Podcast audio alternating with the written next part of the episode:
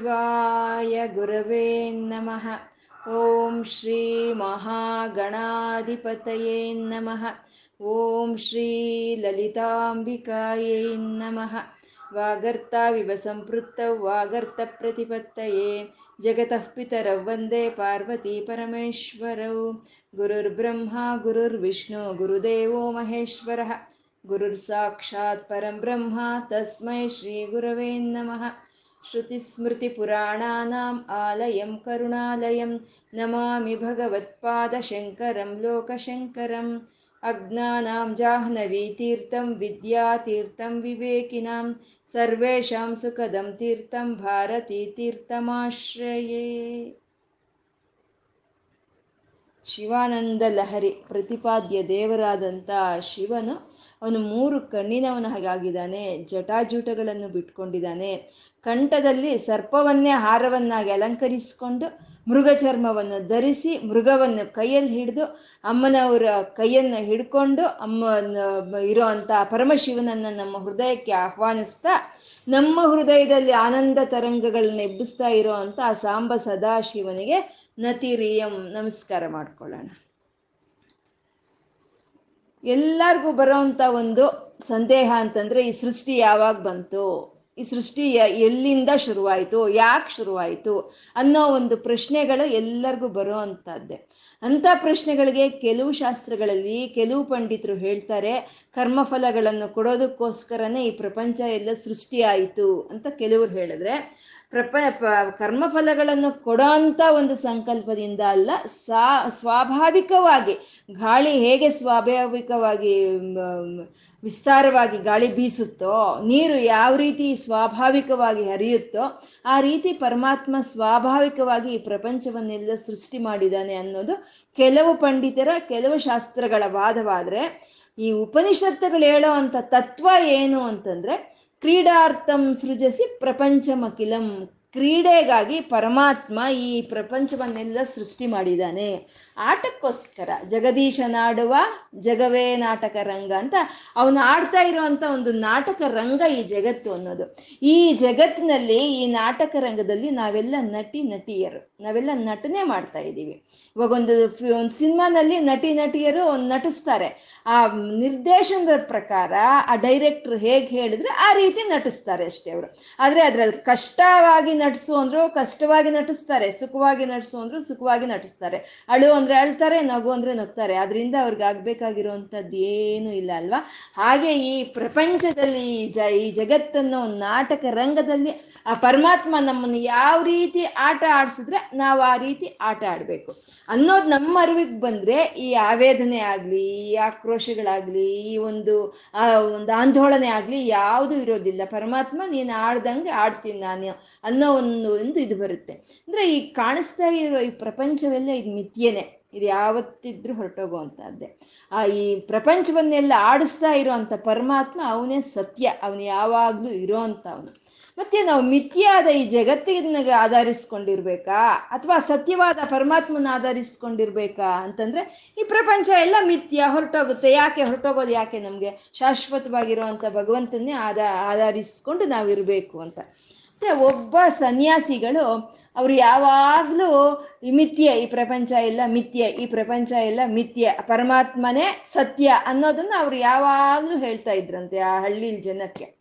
ಒಂದು ದಿನ ಅವ್ರನ್ನ ಆನೆ ಅಟ್ಟಿಸ್ಕೊಂಡು ಬರ್ತಂತೆ ಆ ಸನ್ಯಾಸಿಗಳನ್ನ ಆನೆ ಅಟ್ಟಿಸ್ಕೊಂಡು ಬಂತು.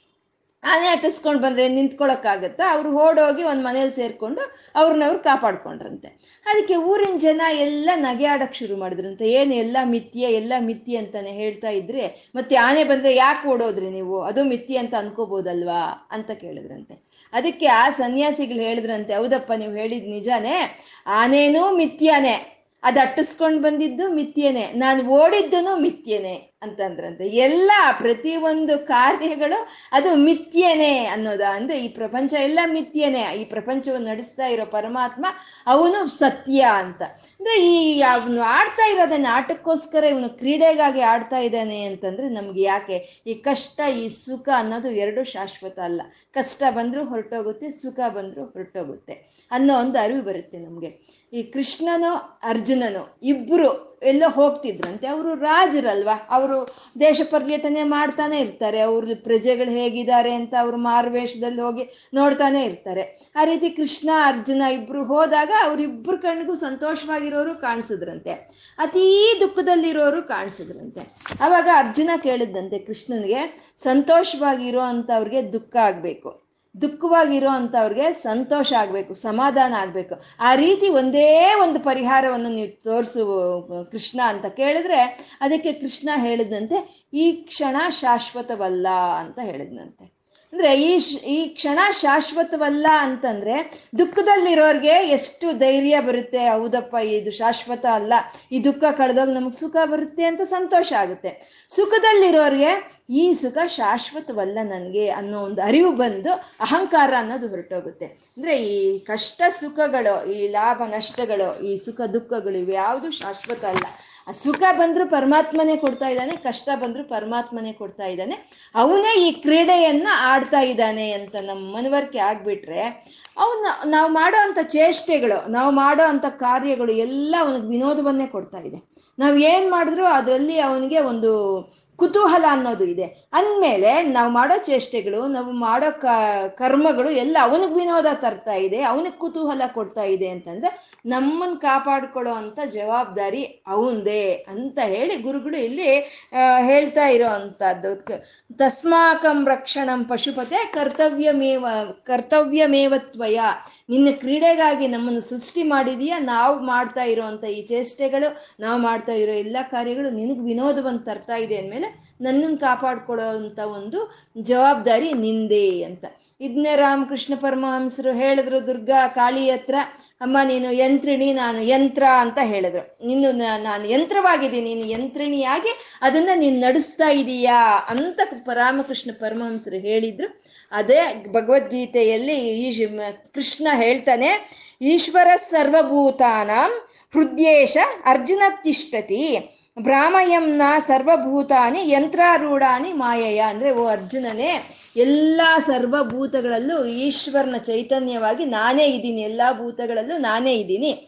ಇದ್ದು ಅವ್ರನ್ನ ಆಟ ಆಡಿಸ್ತಾ ಇದ್ದೀನಿ. ಯಾವ ರೀತಿ ಆಟ ಆಡಿಸ, ಯಂತ್ರಾರೂಢಾಣಿ, ಯಂತ್ರಗಳಾಗಿ ಅವ್ರನ್ನ ನಾನು ಆಟ ಆಡಿಸ್ತಾ ಇದ್ದೀನಿ. ನನ್ನ ಮಾಯೆಯಿಂದನೇ ಇದೆಲ್ಲ ನಡೀತಾ ಇದೆ, ತಿಳ್ಕೊ ಅಂತ ಅರ್ಜುನನ್ಗೆ ಕೃಷ್ಣನ್ ಹೇಳಿದ್ದು. ಅಂದ್ರೆ ಈ ಪ್ರಪಂಚ ಎಲ್ಲ ಒಂದು ನಾಟಕ ರಂಗವೇ. ಈ ಪ್ರಪಂಚ ಎಲ್ಲವನ್ನ ನಾಟಕವನ್ನು ಆಡಿಸ್ತಾ ಇರೋನು ಅವನು ಜಗದೀಶ್ವರನು ಅಂತ ನಾವು ತಿಳ್ಕೊಂಡ್ರೆ ಅವನು ನಮ್ಗೆ ಯಾವುದು ಆಂದೋಳನೆ ಅನ್ನೋದು ಇರೋದಿಲ್ಲ ಅಂತ ಗುರುಗಳು ಇಲ್ಲಿ ಹೇಳ್ತಾ ಇದ್ದಾರೆ. ಮತ್ತೆ ಮುಂದಿನ ಶ್ಲೋಕ ಹೇಳಿ.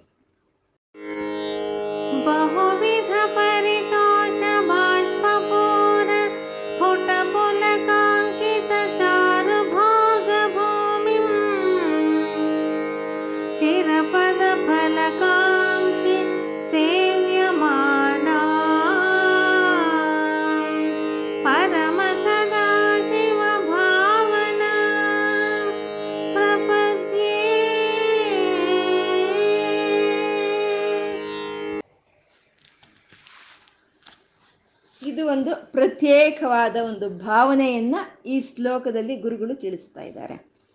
ಪರಮ ಸದಾ ಶಿವ ಭಾವನಾಂ ಪ್ರಪದ್ಯೆ ಅಂತ ಇದ್ದಾರೆ. ಪ್ರಪದ್ಯೆ ಅಂದ್ರೆ ಶರಣ ಹೋಗುವಂಥದ್ದು ಶರಣ ಅಂದ್ರೆ ಅದು ಯಾವ ರೀತಿ ಅಂತ? ಅದು ಅದೇ ಬೇಕು. ಅದು ಬಿಟ್ಟರೆ ಇನ್ನೊಂದು ಅನ್ಯವಾಗಿರೋದು ಬೇಡ ಅಂತ ಶರಣ, ಒಂದು ಪರಮವಾಗಿ ಒಂದು ಶರಣ ಬೇಡ ಅಂತದ್ನೇ ಪ್ರಪದ್ಯೆ ಅಂತ ಹೇಳ್ತಾರೆ. ಅದೊಂದೇ ಬೇಕು, ಅದೊಂದೇ ಸಾಕು. ಅದಕ್ಕೆ ಬಿಟ್ಟರೆ ನಂಗೆ ಬೇರೆ ದಿಕ್ಕಿಲ್ಲ. ಅಂತ ಹೇಳೋ ಅಂಥದ್ದನ್ನ ಪ್ರಪದ್ಯೆ ಅಂತ ಹೇಳ್ತಾರೆ. ಪ್ರಪದ್ಯೆ. ಇಲ್ಲಿ ಶಿವನು ಬೇಕು ಅಂತಲ್ಲ. ಶಿವನು ಬೇಕು ಅನ್ನೋ ಒಂದು ಪ್ರಪದ್ಯೆ ಅಲ್ಲ. ಶಿವನಿಗಾಗಿ ಶರಣು ಬೇಡ್ತಾ ಇಲ್ಲ. ಅಂದ್ರೆ ಶಿವ ಭಕ್ತಿಗಾಗಿ ಶರಣು ಬೇಡ್ತಾ ಇಲ್ಲ. ಶಿವನ ಜಾಪಕ್ಕೋ ನಾಮವನ್ನು ಆಶ್ರಯಿಸಿಕೊಂಡು ಇಲ್ಲ. ಇಲ್ಲಿ ಶಿವಭಾವನಾಂ ಪ್ರಪದ್ಯೆ ಅಂತ ಇದ್ದಾರೆ ಅಂದ್ರೆ ಶಿವ ಭಾವನೆಯನ್ನ ಅವರು ಶರಣ ಬೇಡ್ತಾ ಇದ್ದಾರಂತೆ ಶಿವ ಭಾವನೆಯನ್ನ ಶರಣ ಬೇಡ್ತಾ ಇದ್ದಾರೆ ಅಂದ್ರೆ ಶಿವ ಭಾವನೆ ಅಂತಂದ್ರೆ ಆ ಶಿವನ ಭಾವನೆ ಅನ್ನೋದು ನಮ್ಮ ಮನಸ್ಸು ತುಂಬಿ ಹೋಗಿರ್ಬೇಕು. ಮನಸ್ಸೆಲ್ಲ ತುಂಬಿ ಹೋಗಿರ್ಬೇಕು. ಇವಾಗ ಯಜ್ಞಗಳಾಗ್ಬೋದು, ಒಂದು ಜಪಗಳಾಗ್ಬೋದು, ಒಂದು ತಪಗಳಾಗ್ಬೋದು, ಅಥವಾ ಯಾವುದೇ ರೀತಿ ಪೂಜೆಗಳಾಗ್ಬೋದು, ಅದೆಲ್ಲ ದೊಡ್ಡ ದೊಡ್ಡ ವಿಷಯಗಳು ಅವು. ಆದ್ರೆ ಭಾವನೆ ಅನ್ನೋದು ಬರಬೇಕು. ಆ ಭಾವನೆ ಅನ್ನೋದೊಂದು ಸ್ವಲ್ಪ ಮಟ್ಟಿಗೆ ಆ ಶಿವ ಭಾವನೆ ಅನ್ನೋದು ನಮ್ಮ ಹೃದಯದಲ್ಲಿ ಬಂದ್ರೆ ಎಷ್ಟೋ ಜನ್ಮಗಳಿಂದ ನಾವು ಮಾಡಿರೋ ಅಂಥ ಪುಣ್ಯ ಎಲ್ಲ ಕಳ್ಸಿ ಹೋಗ್ಬಿಡುತ್ತೆ. ಆ ಶಿವ ಭಾವನೆ ಅನ್ನೋದು ನಮ್ಮ ಮನಸ್ಸಲ್ಲಿ ಬರಬೇಕು. ಭಕ್ತಿ ಆ ಕಡೆ ಇಡೋಣ, ಮೊದಲು ಭಗವಂತನ ಆ ಕಡೆ ಇಡೋಣ. ಆ ಶಿವನ ಮೇಲೆ ಭಾವನೆ ಅನ್ನೋದು ನಮಗೆ ಬರಬೇಕು. ಬಂದ್ರೆ ಅದು ಆವಾಗ ಏಳು ಏಳು ಏಳು ಜನ್ಮದ ಒಂದು ಪಾಪಗಳನ್ನು ಪರಿಹಾರ ಆಗೋಗುತ್ತೆ ಅಂತಂದ್ರೆ ಶಿವಮಯವಾಗೋಗ್ಬೇಕು ನಮ್ಮ ಭಾವನೆ ಪೂರ್ತಿ ಶಿವಮಯವ ಶಿವಮಯವಾಗೋಗ್ಬೇಕು ನಮ್ಮ ಭಾವನೆ ಪೂರ್ತಿ ಶಿವನೇ ಆಕ್ರಮಿಸ್ಕೊಂಡೇ ಇರಬೇಕು ಈ ಜಪ ಮಾಡ್ತಿದ್ರಂತೆ. ಒಬ್ರು ಕೂತ್ಕೊಂಡು ಜಪ ಮಾಡ್ತಾ ಇದ್ದವ್ರು ಜಪವೆಲ್ಲ ಆದ್ಮೇಲೆ ಆಚೆ ಬಂದು ಜಪ ಮಾಡ್ತಾ ಇದ್ರೆ ಇವತ್ತು ನಂಗೆ ಒಳ್ಳೆ ಎಕ್ಸಲೆಂಟ್ ಐಡಿಯಾ ಬಂತು, ಅದು ನನಗೆ ಹೇಳ್ತೀನಿ ಅಂತಂದ್ರಂತೆ. ಜಪ ಮಾಡ್ತಾ ಇರ್ಬೇಕಾದ್ರೆ ಎಕ್ಸಲೆಂಟ್ ಐಡಿಯಾ ಬರುತ್ತಾ? ಅಂದ್ರೆ ಅವ್ರು ಜಗದೀಶ್ವರನ ಜಪ ಮಾಡಿಲ್ಲ.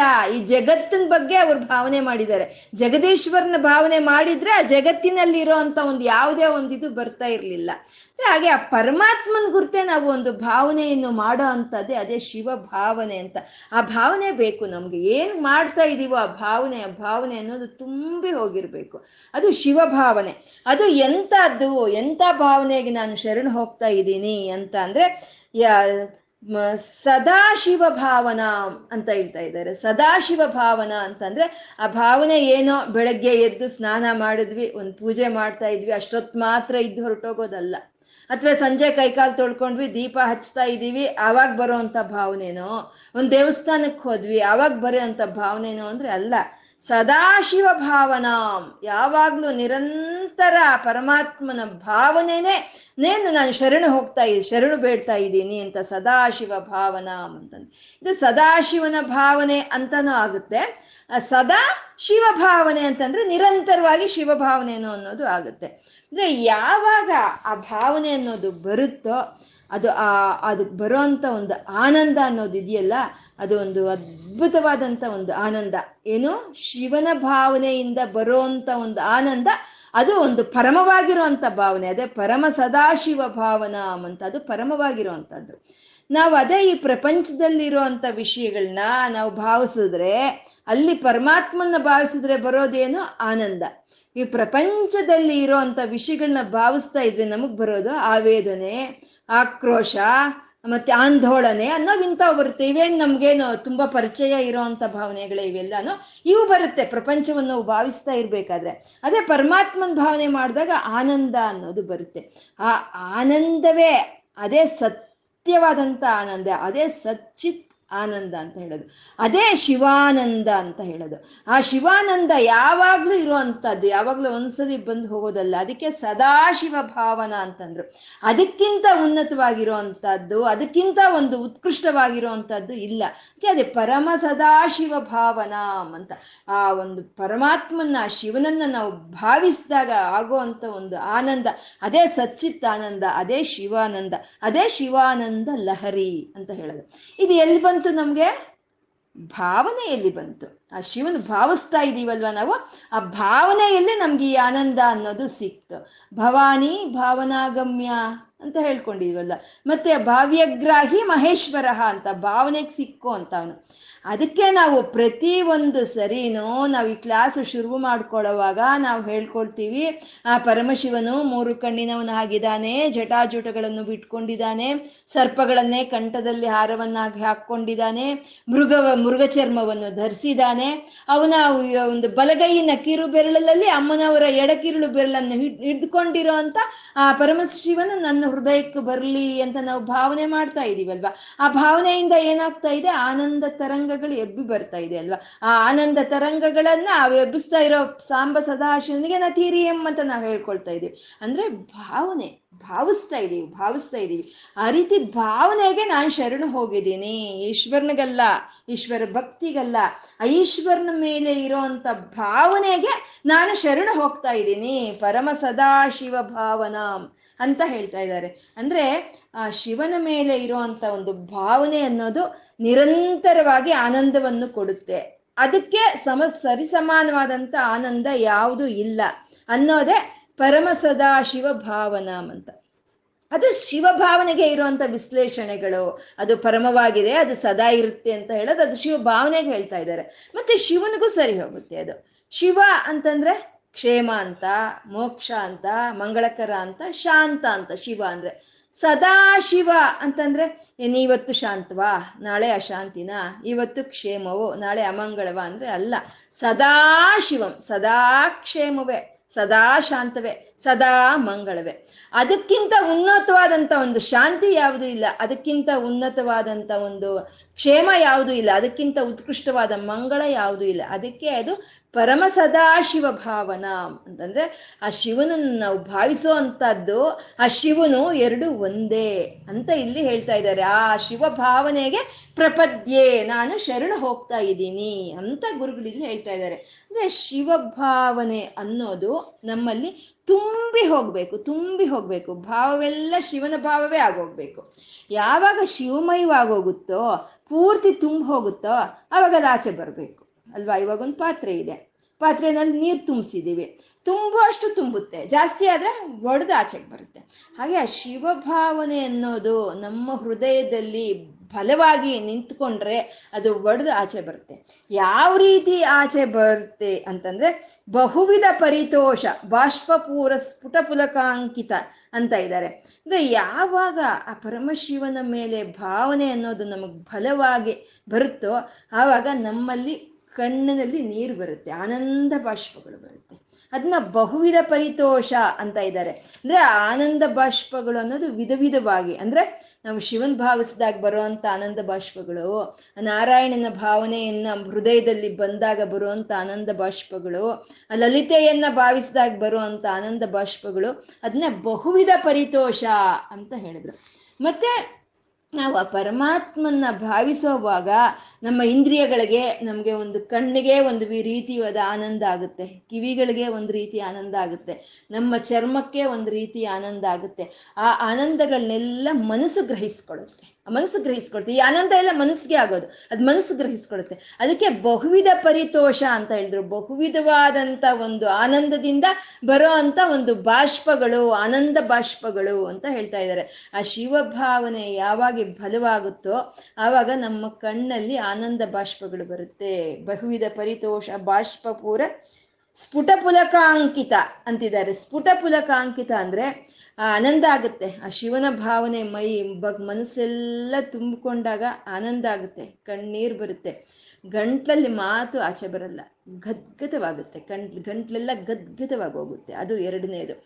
ಮತ್ತೆ ಪುಲಕಾಂಕಿತ ಚಾರು ಹೋಗಿ ಭೂಮಿ, ಆ ಶಿವಭಾವನೆ ಬರ್ತಾ ಇದ್ದಾಗೆ ಮೈಯೆಲ್ಲ ಒಂದು ಪುಲಕ ಬರುತ್ತೆ. ಒಂದು ಪುಲಕ ಬರುತ್ತೆ. ಅದು ಕಣ್ಣಲ್ಲಿ ನೀರು ಬರೋ ಅಂಥದ್ದು ಗಂಟ್ಲು ಒಣಗೋಗಿ ಹೋಗೋ ಅಂಥದ್ದು ಗಂಟ್ಲೆಲ್ಲ ಗದ್ಗದವಾಗಿ ಹೋಗುವಂಥದ್ದು ಮೈಯೆಲ್ಲ ಪುಲಕವಾಗಿ ಹೋಗುವಂಥದ್ದು ಶಿವಭಾವನೆಯಿಂದ ಬರುತ್ತೆ. ಇದನ್ನೇ ಸಾತ್ವಿಕೋದ್ವೇಗ ಅಂತ ಹೇಳ್ತಾರೆ. ಸಾತ್ವಿಕ ಉದ್ವೇಗ ಅಂತ ಇದನ್ನ ಹೇಳ್ತಾರೆ. ಈ ಕೃಷ್ಣ ಪರಮಾತ್ಮ ಅರ್ಜುನನ ಮಹಾಕ್ಷೇತ್ರ ಯುದ್ಧದ ಮೊದಲನೇ ದಿನ ಏನ್ ಮಾಡ್ದ? ತಗೊಂಡೋಗಿ ಅವನ ಒಂದು ರಥವನ್ನ ಆ ಕೌರವರ ಒಂದು ಸೈನ್ಯದ ಮುಂದೆ ನಿಲ್ಲಿಸ್ತಾನೆ. ಆ ಕೌರವರ ಸೈನ್ಯದ ಕಡೆ ನೋಡಿದಾಗ ಅರ್ಜುನನಿಗೆ ಆ ಒಂದು ಕಣ್ಣಲ್ಲಿ ನೀರು ಅನ್ನೋದು ಬರುತ್ತೆ. ಗಂಟ್ಲು ಗದ್ಗದವಾಗಿ ಹೋಗುತ್ತೆ.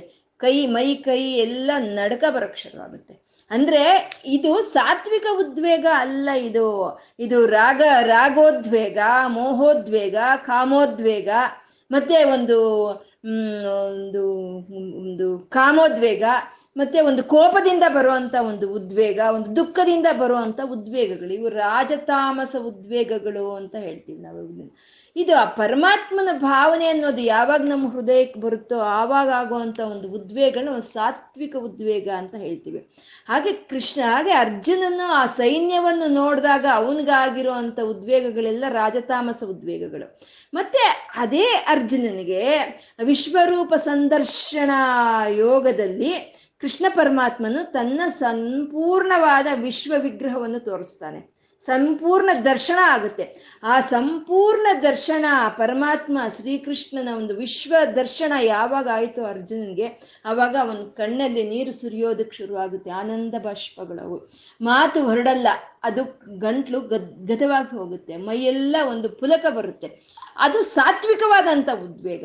ಯಾವಾಗ ಶಿವಭಾವನೆ ಅನ್ನೋದು ನಮ್ಮಲ್ಲಿ ಬರುತ್ತೋ ಆವಾಗ ಈ ಸಾತ್ವಿಕವಾದಂಥ ಒಂದು ಉದ್ವೇಗಗಳು ಅನ್ನೋದು ನಮ್ಮಲ್ಲಿ ಬರುತ್ತೆ. ಇದು ಇದನ್ನ ಈ ರೀತಿ ಸಾತ್ವಿಕ ಉದ್ವೇಗಗಳು ಯಾರಿಗೂ ಬರುತ್ತೋ ಅವ್ರ ಶರೀರ ಚಾರುಭೋಗ ಭೂಮಿಂ ಅಂತ ಹೇಳ್ತಾರೆ. ಅಂದ್ರೆ ಭೋಗ ಭೂಮಿಂ ಅಂತಂದ್ರೆ ಸ್ಥಾನ ಅಂತ. ಭೋಗಗಳಿಗೆ ಸ್ಥಾನವಾಗುತ್ತಂತೆ ಅಂತ ಅವ್ರ ಶರೀರ. ಯಾರು? ಶಿವನ ಭಾವನೆಯನ್ನ ಯಾರು ಹೃದಯದಲ್ಲಿ ಮಾಡ್ತಾ ಇರ್ತಾರೋ, ಆ ಶಿವನ ಯಾವಾಗ್ಲೂ ನಿರಂತರ ಯಾರು ಭಾವಿಸ್ತಾ ಇರ್ತಾರೋ, ಅಂತ ಅವ್ರ ಕಣ್ಣಲ್ಲಿ ಬರೋ ಅಂತ ಆನಂದ ಬಾಷ್ಪಗಳು, ಗಂಟ್ಲು ಗದ್ಗದವಾಗುವಂಥದ್ದು ಮೈಯಲ್ಲಿ ಅಂಥ ಪುಲಕವು, ಅದೆಲ್ಲ ಶರೀರಕ್ಕೆ ಭೋಗಗಳಂತೆ. ಶರೀರಕ್ಕೆ ಭೋಗಗಳು. ನೋಡಿ ಎಂಥ ಮಾತು. ಚಾರು ಭೋಗ ಭೂಮಿ ಅಂತ. ಈ ಶರೀರಕ್ಕೆ ಭೋಗ ಬೇಕು ಅಂತ ಎಲ್ಲರೂ ಅನ್ಕೊಳ್ತೀವಿ ಅಲ್ವಾ? ಎಲ್ಲರಿಗೂ ಈ ಶರೀರಕ್ಕೆ ಭೋಗ ಬೇಕು. ಈ ಶರೀರ ಶುದ್ಧಿ ಆಗ್ಬೇಕು ಅಂದ್ರೆ ಸ್ನಾನ ಮಾಡಬೇಕು. ಈ ಶರೀರ ಶುದ್ಧಿ ಆಗೋದಕ್ಕೋಸ್ಕರ ನಾವು ಸ್ನಾನ ಮಾಡ್ಬೇಕು ಅಂದ್ರೆ ತಣ್ಣೀರು ಮಾಡಿದ್ರೆ ಸಾಕು ಅಲ್ವಾ? ಆದ್ರೆ ನಾವು ಬಿಸಿ ನೀರು ಮಾಡ್ತೀವಿ. ಯಾಕೆಂದ್ರೆ ಭೋಗ, ಶರೀರಕ್ಕೆ ಭೋಗ ಬೇಕು. ಮತ್ತೆ ಬಕೆಟಲ್ಲಿ ತುಂಬಿಸ್ಕೊಂಡು ಮಾಡೋದಕ್ಕೆ ನಮ್ಗೆ ಇಲ್ಲ. ಅದಕ್ಕೆ ಒಂದು ಹ್ಯಾಂಡ್ ಶವರ್ ಬೇಕು. ಇಲ್ಲ, ಒಂದು ಬಾತ್ ಟಬ್ ಬೇಕು. ಎಲ್ಲ ಭೋಗಗಳು, ಇವೆಲ್ಲ ಶರೀರಕ್ಕೆ ಭೋಗಗಳು. ಸ್ನಾನ ಆಯ್ತಾ ಚೆನ್ನಾಗಿ ಸನ್ಸ್ಕ್ರೀಮ್ ಹಚ್ಕೊಳ್ತೀವಿ. ಎಲ್ಲ ಈ ಶರೀರ ಏನು ಆಗಬಾರ್ದು ಅಂತ. ಒಳ್ಳೆ ಶುದ್ಧವಾದ ಬಟ್ಟೆಗಳು, ಐರನ್ ಮಾಡಿರೋಂಥ ಬಟ್ಟೆಗಳು ಹಾಕ್ಕೊಳ್ತೀವಿ ಇದೆಲ್ಲ ಭೋಗಗಳೇ. ಕೂತ್ಕೋಬೇಕು ಅಂದ್ರೆ ಸೋಫಾ ಬೇಕು, ಮಲ್ಕೋಬೇಕು ಅಂದ್ರೆ ಮಂಚ ಬೇಕು ಕುಶನ್ ಬೇಕು, ಮತ್ತೆ ಫ್ಯಾನ್ ಹೋಯ್ತು ಎ ಸಿನೇ ಬೇಕು ಇವಾಗ. ಎಲ್ಲ ಭೋಗಗಳು, ಎಷ್ಟು ಭೋಗಗಳು ಸಿಕ್ಕಿದ್ರು ಈ ಶರೀರ ಅನುಭವಿಸ್ಬೇಕು, ಒಳ್ಳೆ ಊಟ ಬೇಕು. ಇವೆಲ್ಲ ಭೋಗಗಳು. ಶರೀರಕ್ಕೆ ಬರುವಂಥ ಭೋಗಗಳು. ಆದರೆ ಭಕ್ತನಾದವನಂತ ಅವನು ಈ ಇಂದ್ರಿಯಗಳಿಂದ ಬರೋ ಅಂಥ ಭೋಗಗಳನ್ನ ಯಾವುದೂ ಎದುರು ನೋಡೋದಿಲ್ಲ. ಆ ಭಕ್ತನಾಗಿರೋವ್ರು ನೋಡೋ ಅಂಥ ಭೋಗಗಳು ಅಂದರೆ ಇವು ಮೂರೇನೆ. ಆ ಪರಮಾತ್ಮನ್ ಧ್ಯಾನಿಸ್ತಾ ಇದ್ದೀವಿ ಕಣ್ಣಲ್ಲಿ ನೀರು ಬಂತ ಅದೇ ಶರೀರಕ್ಕೆ ಭೋಗ. ಪರಮಾತ್ಮನ ಧ್ಯಾನಿಸ್ತಾ ಇದ್ದೀನಿ. ಈ ಕ, ಈ ಗಂಟ್ಲು ಒಂದು ಗದ್ಗದವಾಯ್ತಾ, ಅದೇ ಈ ಶರೀರಕ್ಕೆ ಭೋಗ.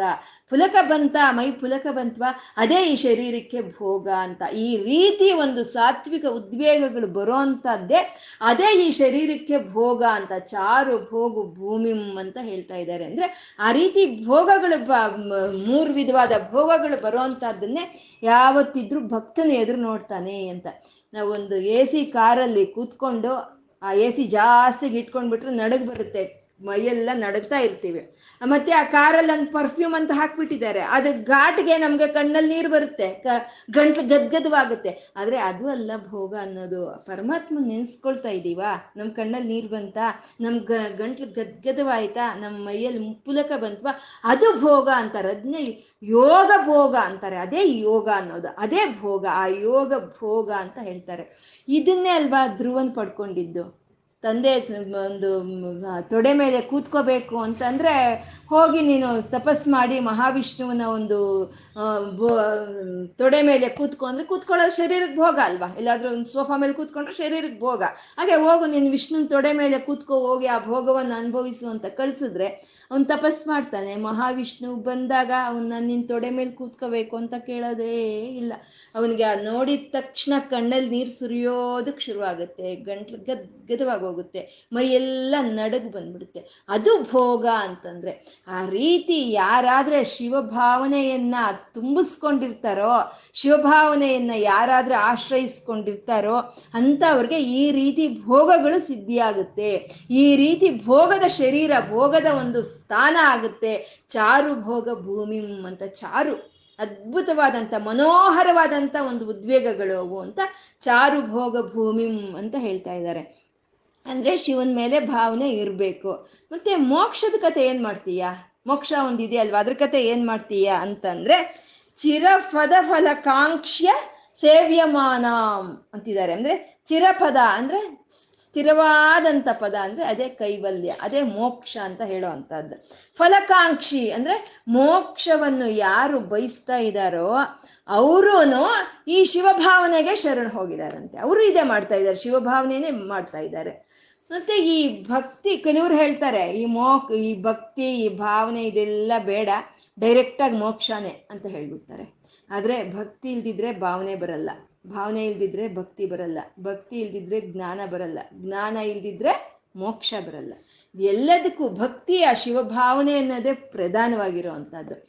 ಮೋಕ್ಷ ಬೇಕು ಅನ್ನೋರು ಶಿವಭಾವನೆಯನ್ನೇ ಶರಣ ಹೋಗ್ತಾ ಇದ್ದಾರೆ ಅಂತಂದ್ರೆ ಅವ್ರೇನ್ ಮಾಡ್ತಾ ಇದ್ದಾರೆ? ನಿರಂತರ ನಿರಂತರ ಆ ಶಿವನನ್ನು ಕುರಿತೇ ಧ್ಯಾನಿಸ್ತಾ ಇದ್ದಾರೆ. ನಿರಂತರ ಆ ಶಿವಭಾವನೆಯನ್ನೇ ಮನಸ್ಸಲ್ಲಿ ಇಟ್ಕೊಂಡಿದ್ದಾರೆ ಮೋಕ್ಷ ಅಂದ್ರೆ ಏನು? ಈ ಶರೀರ ಹೋದ್ಮೇಲೆ ಆ ಶಿವಕಿಂಕರರು ಬಂದು ಆ ಕೈಲಾಸಕ್ಕೆ ಕರ್ಕೊಂಡು ಹೋದರೆ ಆ ಪರಮಶಿವನ ಮುಂದೆ ನಾವು ಕೂತ್ಕೊಂಡು ಅವನು ನೋಡ್ತಾ ಇದ್ದು, ಅವನು ಭಜನೆ ಮಾಡ್ತಾ ಇದ್ದು, ಆನಂದ ಅನುಭವಿಸ್ಕೊಳ್ಳೋದೇ ಮೋಕ್ಷ ಅಲ್ವಾ? ಮತ್ತೆ ಈ ಮನಸ್ಸಿನಲ್ಲಿ, ಈ ಈ ಭಾವನೆಯಲ್ಲಿ ಆ ಪರಮಾತ್ಮ ಇಲ್ಲಿ ಇದ್ರೆ ಅವನ್ನ ನಾವು ನೆನೆಸ್ಕೊಳ್ತಾ ಇದ್ರೆ, ಆನಂದ ಪಡ್ತಾ ಇದ್ರೆ ಆ ಮೋಕ್ಷ ಇದೆ ಅಲ್ವಾ? ಯಾವಾಗ ಶಿವಭಾವನೆ ಅನ್ನೋದು ನಮ್ಮ ಹೃದಯದಲ್ಲಿ ಇದೆಯೋ ಆವಾಗ ಜಗತ್ತಿನಲ್ಲಿ ಇರುವಂತ ಭಾವನೆಗಳು ನಮ್ಮ ಹೃದಯ ಸೇರೋದಿಲ್ಲ. ಯಾಕೆ ಅಂದರೆ two things cannot occupy the same place at same time ಅಂತ. ಅಂದ್ರೆ ಎರಡು ವಸ್ತುಗಳು ಯಾವುದೇ ಒಂದು ಸ್ಥಳವನ್ನ ಒಂದೇ ಸಲ ಆಕ್ರಮಣ ಮಾಡೋದಿಲ್ಲ. ನಮ್ಮ ಮನಸ್ಸು ಅರ್ಥ ಆಗ್ತಾ ಇದೆಯಾ? ನಮ್ಮ ಮನಸ್ಸು ಅನ್ನೋದು ಯಾವಾಗ ಶಿವನ ಭಾವನೆಯಿಂದ ತುಂಬಿ ಹೋಗಿದೆಯೋ ಆವಾಗ ಅನ್ಯವಾಗಿರುವಂಥ ಭಾವನೆಗಳು ಯಾವುದು ಒಂದು ನಮಸ್ ನಮ್ಮ ಮನಸ್ಸಿಗೆ ಬರೋದಿಲ್ಲ. ಅದನ್ನೇ ಮೋಕ್ಷ ಅಂತ ಹೇಳುವಂಥದ್ದು ಹಾಗೆ ಆ ಚಿರಪದ ಫಲಕಾಂಕ್ಷ ಸೇವ್ಯಮಾನ.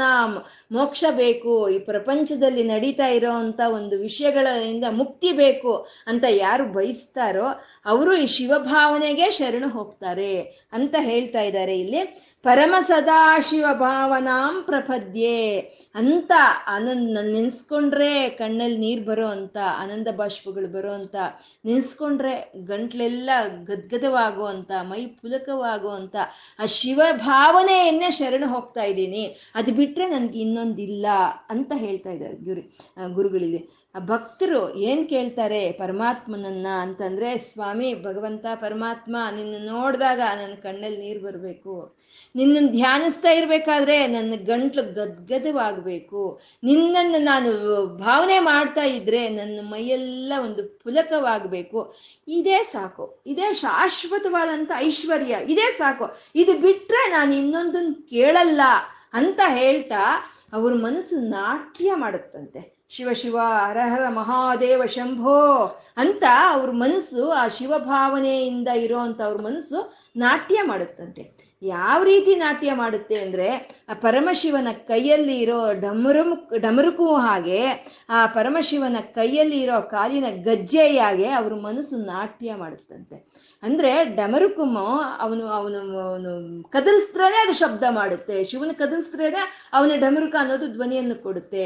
ಆ ಶಿವನು ಪಾದವನ್ನು ಕದಲ್ಸ್ದಾಗೆ ಆ ಶಿವಪಾದಗಳ ಒಂದು ಗಜ್ಜೆಗಳಿಂದ ಒಂದು ಧ್ವನಿ ಅನ್ನೋದು ಬರುತ್ತೆ. ಹಾಗೆ ಆ ಪರಮಶಿವನು ನಮ್ಮಲ್ಲಿ ಸ್ಪಂದನೆಯನ್ನು ತಂದಾಗ ಮಾತ್ರ ನಮಗೆ ಆ ಶಿವಭಾವನೆ ಅನ್ನೋದು ಬರುತ್ತೆ. ಕೊಟ್ಟರೆ ಅದು ಅವನೇ ಕೊಡಬೇಕು ಅಂತ ಹೇಳ್ತಾ, ಆ ನಿರಂತರ ಶಿವಭಾವನೆನೇ ಇರಲಿ, ನನಗೆ ಐಶ್ವರ್ಯ ಬಿಟ್ಟರೆ ಇನ್ನೊಂದು ಬೇಡ, ಶರಣಂ ಪ್ರಪದ್ಯೆ, ಅದನ್ನೇ ನಾನು ಆಶ್ರಯಿಸ್ಕೊಂಡಿದ್ದೀನಿ ಅಂತ ಗುರುಗಳು ಇಲ್ಲಿ ಹೇಳ್ತಾ ಇದ್ದಾರೆ.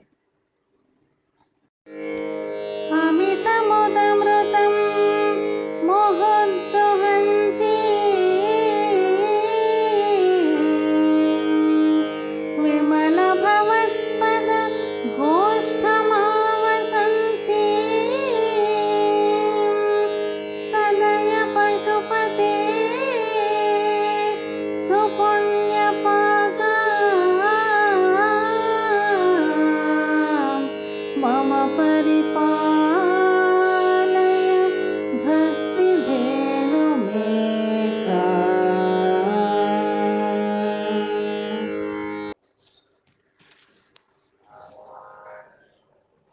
ಗುರುಗಳು ಕೇಳ್ತಾ ಇದ್ದಾರೆ, ಸ್ವಾಮಿ, ಶಂಕರ್ನೇ, ಪಶುಪತಿಯೇ, ನನ್ನ ಹತ್ರ ಒಂದು ಹಸು ಇದೆ ಅದನ್ನ ನಾನು ನಿನಗೆ ಕೊಡ್ತೀನಿ, ನೀನು ಸ್ವಾಧೀನಕ್ಕೆ ತಗೋ ಅಂತ ಕೇಳ್ತಾ ಇದ್ದಾರೆ.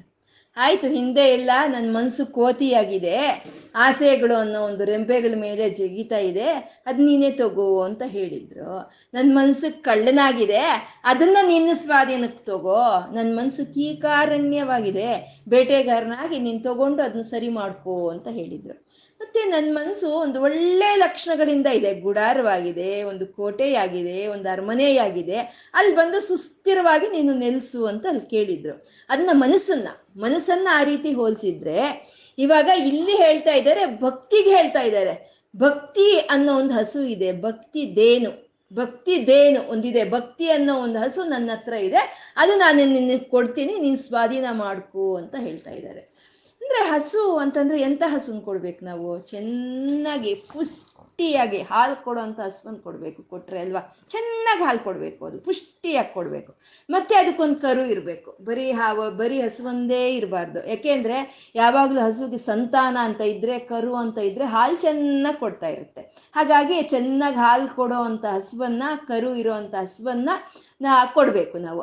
ಮತ್ತೆ ಅದು ಕೊಟ್ಟರೆ ಸಾಕ ಅಂದ್ರೆ ಅಂಥ ಹಸು ಯಾರ ಹತ್ರ ಆದರೂ ಇದ್ಬಿಟ್ರೆ ಒಳ್ಳೆ ಹಾಲು ಕೊಡುವಂಥ, ಒಳ್ಳೆ ಪುಷ್ಟಿಯಾದಂಥ ಒಂದು ಹಸು ಇದ್ಬಿಟ್ರೆ ಅದಕ್ಕೆ ತೊಂದರೆಗಳು ಜಾಸ್ತಿ ಬರುತ್ತೆ. ಯಾರಾದರೂ ಅಥವಾ ಅದನ್ನ ಹೊಡ್ಕೊಂಡು ಹೋಗ್ಬಿಡ್ಬೋದು. ಹಾಗಾಗಿ ಅದನ್ನೇನು ಮಾಡಬೇಕು ಅಂದರೆ ಒಳ್ಳೆ ಗೋಶಾಲೆಯಲ್ಲಿ ನಾವು ಕಟ್ಟಾಕಿರಬೇಕು ಅಲ್ವಾ? ಹಾಗೆ ಇಲ್ಲಿ ನನ್ನ ಭಕ್ತಿ ನನ್ನ ಭಕ್ತಿ ಅನ್ನೋದು ಒಂದು ಹಸುವು ಭಕ್ತಿ ದೇನು ಅಂತ ಹೇಳ್ತಾ ಇದ್ದಾರೆ. ಅದು ಇದೆ, ಅದು ನಾನು ನಿನ್ಗೆ ಕೊಡ್ತೀನಿ. ಅದು ಯಾವ ರೀತಿ ಇದೆ ಅಂತ ಇಲ್ಲಿ ಹೇಳ್ತಾ ಇದ್ದಾರೆ. ಭಕ್ತಿ ಧೇನು ಮೇಕಾಂ ನನ್ನ ಭಕ್ತಿ ಅನ್ನೋ ಒಂದು ಹಸುವು ಅದು ಹೇಗಿದೆ ಅಂದ್ರೆ ಅಮಿತ ಅಮಿತ ಮುದ ಮೃತಂ. ಅಂತಿದ್ದಾರೆ. ಅಂದ್ರೆ ಆ ಹಸುವು ಹಾಲು ಕೊಡುತ್ತಲ್ವಾ? ಹಾಗೆ ಈ ಭಕ್ತಿ ಅನ್ನೋ ಹಸುವು ಅಮಿತವಾದ ಆನಂದವನ್ನು ಕೊಡುತ್ತೆ. ಅಮಿತವಾದ, ಅದಕ್ಕೆ ಮಿತ ಅಂತ ಇಲ್ಲ, ಇಷ್ಟೇ ಅಂತ ಇಲ್ಲ. ಈ ಪ್ರಪಂಚದಲ್ಲಿ ಯಾವುದೇ ಒಂದು ಪದಾರ್ಥಕ್ಕೆ ಇಷ್ಟೇ ಆನಂದ ಅಂತ ಇರುತ್ತೆ. ಅಷ್ಟೇ ಬರುತ್ತೆ. ಆದರೆ ಈ ಭಕ್ತಿ ಅನ್ನೋದಕ್ಕೂ ಅಮಿತವಾದಂತ ಆನಂದ, ಅದಕ್ಕೆ ಮಿತಿ ಅನ್ನೋದಿಲ್ಲ. ಅಂತ ಒಂದು ಆನಂದ ಅಮೃತವನ್ನು ಕೊಡುವಂತ ಹಸು ಅದು. ಅಮಿತ ಮುದ ಮೃತಂ. ಬೃಹುರ್ದೃಹಂತೀಂ ಅಂತಿದ್ದಾರೆ. ಅಂದ್ರೆ ಒಂದು ಸಲ ಕೊಟ್ಟು ಸುಮ್ಮನೆ ಆಗುತ್ತಾ? ಕೊಟ್ಟಿದ್ದೀನಿ ಬೆಳಗ್ಗೆ ಎಲ್ಲ ಒಂದು ಹತ್ತು ಲೀಟ್ರ್ ಕೊಟ್ಟಿದ್ದೀನಿ ಇವಾಗ ಕೊಡಲ್ಲ ಅಂತ ಹೇಳುತ್ತಾ? ಅಂದ್ರೆ ಇಲ್ಲ. ಅದರಲ್ಲಿ ಯಾವಾಗಲೂ ಆ ಆನಂದ ಕ್ಷೀರ ಅನ್ನೋದೇ ಇರುತ್ತೆ. ನಾವೇ ಅದನ್ನ ಹಿತುಕೊಳ್ತಾ ಇರಬೇಕು. ಅದನ್ನೇ ಮುಹುರ್ದೃಹಂತೀಂ ಅಂತಂದ್ರೆ ಮಾತಿ ಮಾತಿಗೂ ಮಾತಿ ಮಾತಿಗೂ ಮಾತಿ ಮಾತಿಗೂ ಆ ಅಮೃತ ಕ್ಷೀರವನ್ನು ಕೊಡೋ ಅಂತ ಹಸು. ಅದೇ ಭಕ್ತಿ ದೇನು ಅನ್ನೋದು ನನ್ನ ಹತ್ರ ಇದೆ. ಮತ್ತೆ ವಿಮಲ ಭವತ್ಪದ ಗೋಷ್ಠ್ಯ ಮಾವಸಂತೀಮ್ ಅಂತ. ಆ ಭಕ್ತಿ ಬಂದಿದೆ. ಎಷ್ಟೋ ಜನ್ಮಗಳ ಒಂದು ಪುಣ್ಯದಿಂದ ಭಕ್ತಿ ಅನ್ನೋದು ಬಂದಿದೆ. ಅದು ಎಲ್ಲಂದ್ರೆ ಅಲ್ಲಿ ಹಾಕ್ಕೊಂಡ್ರೆ ನಾನು, ಅದು ನೆಲ ಕಚ್ಚಿ ಹೋಗುತ್ತೆ. ಅದು ಉಳಿಯಲ್ಲ. ಭಕ್ತಿ ಪುಣ್ಯದಿಂದ ಬಂದಿರ್ಬೋದೇ ಇರ್ಬೋದು. ಅದನ್ನ ಶಿವಪಾದಗಳ ಹತ್ರ ಕಟ್ಟಿ ಹಾಕಿದ್ರೆ ನನ್ನ ಭಕ್ತಿಯನ್ನ ಅದು ವೃದ್ಧಿ ಆಗುತ್ತೆ, ಅದನ್ನ ಸಂರಕ್ಷಣೆ ಆಗುತ್ತೆ. ಹಾಗೆ ಹಸುವನ್ನ ಗೋಶಾಲೆಯಲ್ಲಿ ಯಾವ ರೀತಿ ಕಟ್ಟಿ ಹಾಕಿದ್ರೆ ಅದಕ್ಕೆ ರಕ್ಷಣೆ ಸಿಕ್ಕುತ್ತೋ ಹಾಗೆ ಭಕ್ತಿದೇನು, ನನ್ನ ಭಕ್ತಿ ಅನ್ನೋ ಒಂದು ಹಸುವನ್ನ ನಿನ್ನ ನಿರ್ಮಲವಾದಂಥ ಪಾದಗಳ ಹತ್ರ ಕಟ್ಟಾಕ್ತಾ ಇದ್ದೀನಿ, ನೀನೇ ಸಂರಕ್ಷಣೆ ಮಾಡ್ಕೋ. ಅಂತ ಹೇಳ್ತಾ ಇದ್ದಾರೆ. ಅದು ವಿಮಲ ಭವತ್ಪದ ಗೋಷ್ಠ್ಯ ಮಾವ ಸಂತಿ ಆ ಗೋಶಾಲೆಯಲ್ಲಿ ಹಸುವನ್ನು ಬಿಟ್ಟಾಗೆ ನನ್ನ ಭಕ್ತಿ ಅನ್ನೋ ಒಂದು ಹಸುವನ್ನು ನಿನ್ನ ಪಾದಗಳ ಹತ್ರ ಕಟ್ಟಾಕ್ತೀನಿ. ಅದನ್ನ ನೀನೇ ನೋಡ್ಕೋ ಅಂತ. ಅಂದ್ರೆ ಏನು? ಹಸುವಾಗಿದ್ರು ನಾನೇ ತಗೋಬೇಕಾದನ್ನ ಅಂತಂದರೆ ಏನು ಏನ್ ಮಾಡ್ತೀಯ? ಸದಯ ಪಶುಪತೆ. ನೀನು ಯಾರು ನೀನು? ನೀನು ಪಶುಪತಿ ನೀನು. ಪಶುಪತಿ ಆದವನು ನೀನೇ ಈ ಪಶುವಾಗಿರುವಂತ ನೀನೇ ಸಂರಕ್ಷಣೆ ಮಾಡ್ಬೇಕಲ್ವಾ? ಅದಕ್ಕೆ ನಿನ್ನ ಒಂದು ಆಧೀನಕ್ಕೆ ನೀನು ತಗೋ ಅಂತ ಇದ್ದಾರೆ. ಮತ್ತೆ ಅದು ಎಂತ ಪಶುಪತಿ ನೀನು? ಸದಯ. ಸಹೃದಯನು ನೀನು. ಸಹೃದಯನು ಸದಯ ಪಶುಪತೆ, ಸುನ್ನಿತವಾದಂಥವನು ನೀನು. ನೀನೇ ತಗೋಬೇಕು ಈ ಒಂದು ಜನ್ಮ, ಜನ್ಮಗಳಿಂದ ಮಾಡಿರೋಂಥ ಒಂದು ಪುಣ್ಯದ ಫಲವಾಗಿ ನನಗಿವಾಗ ಹುಟ್ಟಿರುವಂಥ ಭಕ್ತಿಯನ್ನು ನಿನ್ನ ಪಾದಗಳ ಹತ್ರ ನೀನೇ ನೋಡಿಕೊಂಡು ಅದನ್ನ ಸಂರಕ್ಷಣೆ ಮಾಡ್ಕೋಬೇಕು ಅಂತ. ಯಾಕೆಂದರೆ ಅಂಥ ಸುರಭಿ, ವಸಿಷ್ಠರ ಆಶ್ರಮದಲ್ಲಿ ಇದ್ದಂಥ ಸುರಭಿಗೆ ಅದಕ್ಕೆ ಸಂರಕ್ಷಣೆ ಇಲ್ದಲೇ ಆಗೋಯ್ತು. ಅದನ್ನ ನೋಡಿದಂತ ಅಷ್ಟ ವಸುಗಳು ಆ ನಂದಿನಿಯನ್ನ ಕದ್ದು ಬಿಟ್ರು ಅಲ್ವಾ? ಮತ್ತೆ ಇಂಥ ನನ್ನ ಒಂದು ಈ ಭಕ್ತಿದೇನನ್ನು ಕಾಪಾಡ್ತಾರ ಜನಗಳು ಯಾರು ಕಾಪಾಡಲ್ಲ. ಅಂದ್ರೆ ನಾಸ್ತಿಕರು. ಆ ಒಂದು ನಾಸ್ತಿಕರ ಒಂದು ಸಂಗಡ ಸೇರಿದ್ವಾ ನಮ್ಗಿರೋ ಭಕ್ತಿಯನ್ನ ಎಳೆದು ಕೆಳಕ್ ಹಾಕ್ತಾರೆ ಅಂತ ಇಲ್ಲಿ ಗುರುಗಳು ಹೇಳ್ತಾ ಇರುವಂತಹದ್ದು. ಇಂಥ ಜನ್ಮ ಜನ್ಮಗಳ ಒಂದು ಪುಣ್ಯದ ಫಲದಿಂದ ನನ್ನಲ್ಲಿ ಬಂದಿರುವಂತ ಈ ಭಕ್ತಿಯನ್ನ ನಿನ್ನ ಪಾದಗಳು ಅನ್ನೋ ಒಂದು ಗೋಶಾಲೆಯಲ್ಲಿ ನಿನ್ನದನ್ನು ಕಟ್ಟಾಕೋ. ಆವಾಗ ನನ್ನ ಭಕ್ತಿ ಅನ್ನೋದು ಸಂರಕ್ಷಣೆ ಆಗುತ್ತೆ ಅಂತ ಹೇಳ್ತಾ ಸುಪುಣ್ಯ ಪಾಕ ಅಂತ ಹೇಳ್ತಾ ಇದ್ದಾರೆ. ಅಂದ್ರೆ ಅದೇನು ಆ ಭಕ್ತಿದೇನು ಅದು ಒಂದೇ ಅಂತ ಹೇಳ್ಕೋಬೇಡ, ತಿಳ್ಕೊಬೇಡ ಪ, ಪಶುಪತಿಯೇ. ಅದಕ್ಕೆ ಸುಪುಣ್ಯ ಪಾಕಾಂ ಅಂತ ಇದ್ದಾರೆ. ಪುಣ್ಯ ಅನ್ನೋ ಒಂದು ಕರು ಇದೆಯಂತೆ. ಪಾಕಾಮ್ ಅಂತಂದ್ರೆ ಕರು ಅಂತ ಅರ್ಥ. ಅದು ಸಂಸ್ಕೃತದಲ್ಲಿ ಇರುವಂತ ಒಂದು ಪಾಕಾಮ್ ಅಂದ್ರೆ ಕರು ಅಂತ. ಇಲ್ಲಿ ಯಾವ್ದ ಕರು ಅಂತಂದ್ರೆ ಸುಪುಣ್ಯ ಪಾಕಾಮ್ ನನ್ನ ಪುಣ್ಯ ಅನ್ನೋ ಒಂದು ಕರು ಇದೆ ಅಂತ. ಎಷ್ಟು ಚೆನ್ನಾಗಿದೆ ನೋಡ್ರಿ. ಭಕ್ತಿ ಅನ್ನೋದು, ಅದು ಧೇನು. ಭಕ್ತಿ ಅನ್ನೋದು ಹಸು. ಪುಣ್ಯ ಅನ್ನೋದು ಕರು. ಅಂದ್ರೆ ಹಸುನ ಹಿಂಬಾಲಿಸ್ಕೊಂಡು ಹೋಗೋದೇ ಕರು. ಭಕ್ತಿಯನ್ನು ಹಿಂಬಾಲಿಸ್ಕೊಂಡು ಹೋಗೋದೇ ಪುಣ್ಯ ಅಂತ. ಭಕ್ತಿ ಎಲ್ಲಿರುತ್ತೋ ಅಲ್ಲಿ ಪುಣ್ಯ ಅನ್ನೋದು ಇರುತ್ತೆ ಅಂತ. ಹಾಗೆ ನನ್ನ ಭಕ್ತಿ ಅನ್ನೋ ಒಂದು ದೇನುವನ್ನ, ನನ್ನ ಪುಣ್ಯ ಅನ್ನೋ ಒಂದು ಕರುವನ್ನ ನಿನ್ನ ಪಾದಗಳ ಹತ್ರ ಕಟ್ಟಿ ಹಾಕೊಂಡು ನೀನು ಅದನ್ನ ಸಂರಕ್ಷಣೆ ಮಾಡು ತಂದೆ ಅಂತ ಇಲ್ಲಿ ಕೇಳ್ತಾ ಇದ್ದಾರೆ. ಮಮ ಪರಿಪಾಲಯಂ ಭಕ್ತಿಧೇನು ಮೇಕಾಂ. ನನ್ನ ಈ ಭಕ್ತಿಯನ್ನ ನೀನೇ ಒಂದು ಗೋಶಾಲೆಯಲ್ಲಿ ಆ ಗೋಪಾಲಕನು, ನೀನು ಪಶುಪತಿ, ಅವನು ನಿನ್ನ ಒಂದು ಸ್ನೇಹಿತನ ಇದಾನಲ್ವ, ಅವನು ಗೋಪಾಲನು, ನೀವಿಬ್ರು ಒಂದೇನೆ. ನೀವೇ ಈ ಒಂದು ಭಕ್ತಿ ಅನ್ನೋ ಒಂದು ಹಸುವನ್ನ, ನನ್ನ ಪುಣ್ಯ ಅನ್ನೋ ಒಂದು ಕರುವನ್ನ ನಿಮ್ಮ ಪಾದಗಳ ಹತ್ರ ಕಟ್ಟಿ ಹಾಕೊಂಡು ಇದಕ್ಕೆ ಸಂರಕ್ಷಣೆಯನ್ನು ಕೊಡು ತಂದೆ ಅಂತ ಗುರುಗಳು ಇಲ್ಲಿ ಕೇಳ್ತಾ ಇರೋವಂಥದ್ದು ಅಂದ್ರೆ ಆ ಭಕ್ತಿ ಆ ಶಿವನ ಮೇಲೆ ಹುಟ್ಟಿದಂಥ ಭಾವನೆಯನ್ನ, ಆ ಶಿವನ ಮೇಲೆ ಹುಟ್ಟಿದಂಥ ಒಂದು ಭಕ್ತಿಯನ್ನ ಆ ಪರಮಾತ್ಮನ್ಗೆ ಅರ್ಪಣೆ ಆಡ್ ಮಾಡಬೇಕು. ಅವನಿಗೆ ಬ, ಅವನು ಭಕ್ತಿಯನ್ನ ಅವನಿಗೆ ಅರ್ಪಣೆ ಮಾಡಿ ಕೊಡೋ ಅಂಥದ್ದು ಅಂದರೆ ಯಾವಾಗ ಶಿವಭಾವನೆ ಅನ್ನೋದು ನಮ್ಮ ಮನಸ್ಸಿನಲ್ಲಿ ಬರುತ್ತೋ, ಆವಾಗ ನಮ್ಮಲ್ಲಿ ಬರುವಂಥ ಉದ್ರೇಕಗಳೆಲ್ಲ ಸಾತ್ವಿಕವಾದಂಥ ಉದ್ರೇಕಗಳೇ ಬರ್ತಾ ಇರುತ್ತೆ. ಆ ಸಾತ್ವಿಕವಾದ ಉದ್, ಉದ್ವೇಗಗಳಿಂದ ನಮ್ಮ ಈ ಶರೀರ ಅನ್ನೋದು, ಶರೀರಕ್ಕೆ ಸಿಕ್ಕುವಂಥ ಭೋಗಗಳು ಅನ್ನೋದು ಯೋಗವಾದಂಥ ಒಂದು ಭೋಗಗಳು ಅನ್ನೋದು ಸಿಕ್ಕುತ್ತೆ. ಅದರಿಂದ ನಮಗೆ ಆಗುವಂಥ ಆನಂದವೇ ಅದೇ ಸಚ್ಚಿತ್ ಆನಂದ ಅಂತ ನಾವು ಇವತ್ತು ಧ್ಯಾನ ಮಾಡ್ತಾ ಅಂತ ಒಂದು ಪುಣ್ಯ, ಒಂದು ಪೂರ್ವಜನ್ಮದ ಪುಣ್ಯಗಳಿಂದ ಬಂದಿರೋ ಅಂಥ ಶಿವಭಾವನೆಯನ್ನ ಪೂರ್ವಜನ್ಮಗಳ ಒಂದು ಭಕ್ತಿಯಿಂದ ಬಂದಿರೋ ಅಂಥ ಒಂದು ಬ, ಪುಣ್ಯದಿಂದ ಬಂದಿರೋ ಅಂಥ ಈ ಭಕ್ತಿಯನ್ನ ಆ ಶಿವನ ಪಾದಗಳಿಗೆ ಅರ್ಪಣೆ ಮಾಡ್ತಾ ಇವತ್ತು ಏನು ಹೇಳ್ಕೊಂಡಿದೀವೋ ಅದು ಆ ಸಾಂಬ ಸದಾ ಶಿವನಿಗೆ ಅರ್ಪಣೆ ಮಾಡೋಣ. ಆ ಮಹದೇವನಿಗೆ, ಆ ಪಶುಪತಿಗೆ ನತಿರಿಯಂ ನನ್ನ ನಮಸ್ಕಾರವನ್ನು ನೀನು ಸ್ವೀಕಾರ ಮಾಡು ಅಂತ ಕೇಳ್ಕೊಳ್ತಾ ಸರ್ವಂ ಶ್ರೀ ಲಲಿತಾರ್ಪಣಮಸ್ತು. ಓಂ ನಮ ಶಿವಾಯ ಓಂ ನಮ ಶಿವಾಯ ಓಂ ನಮ ಶಿವಾಯ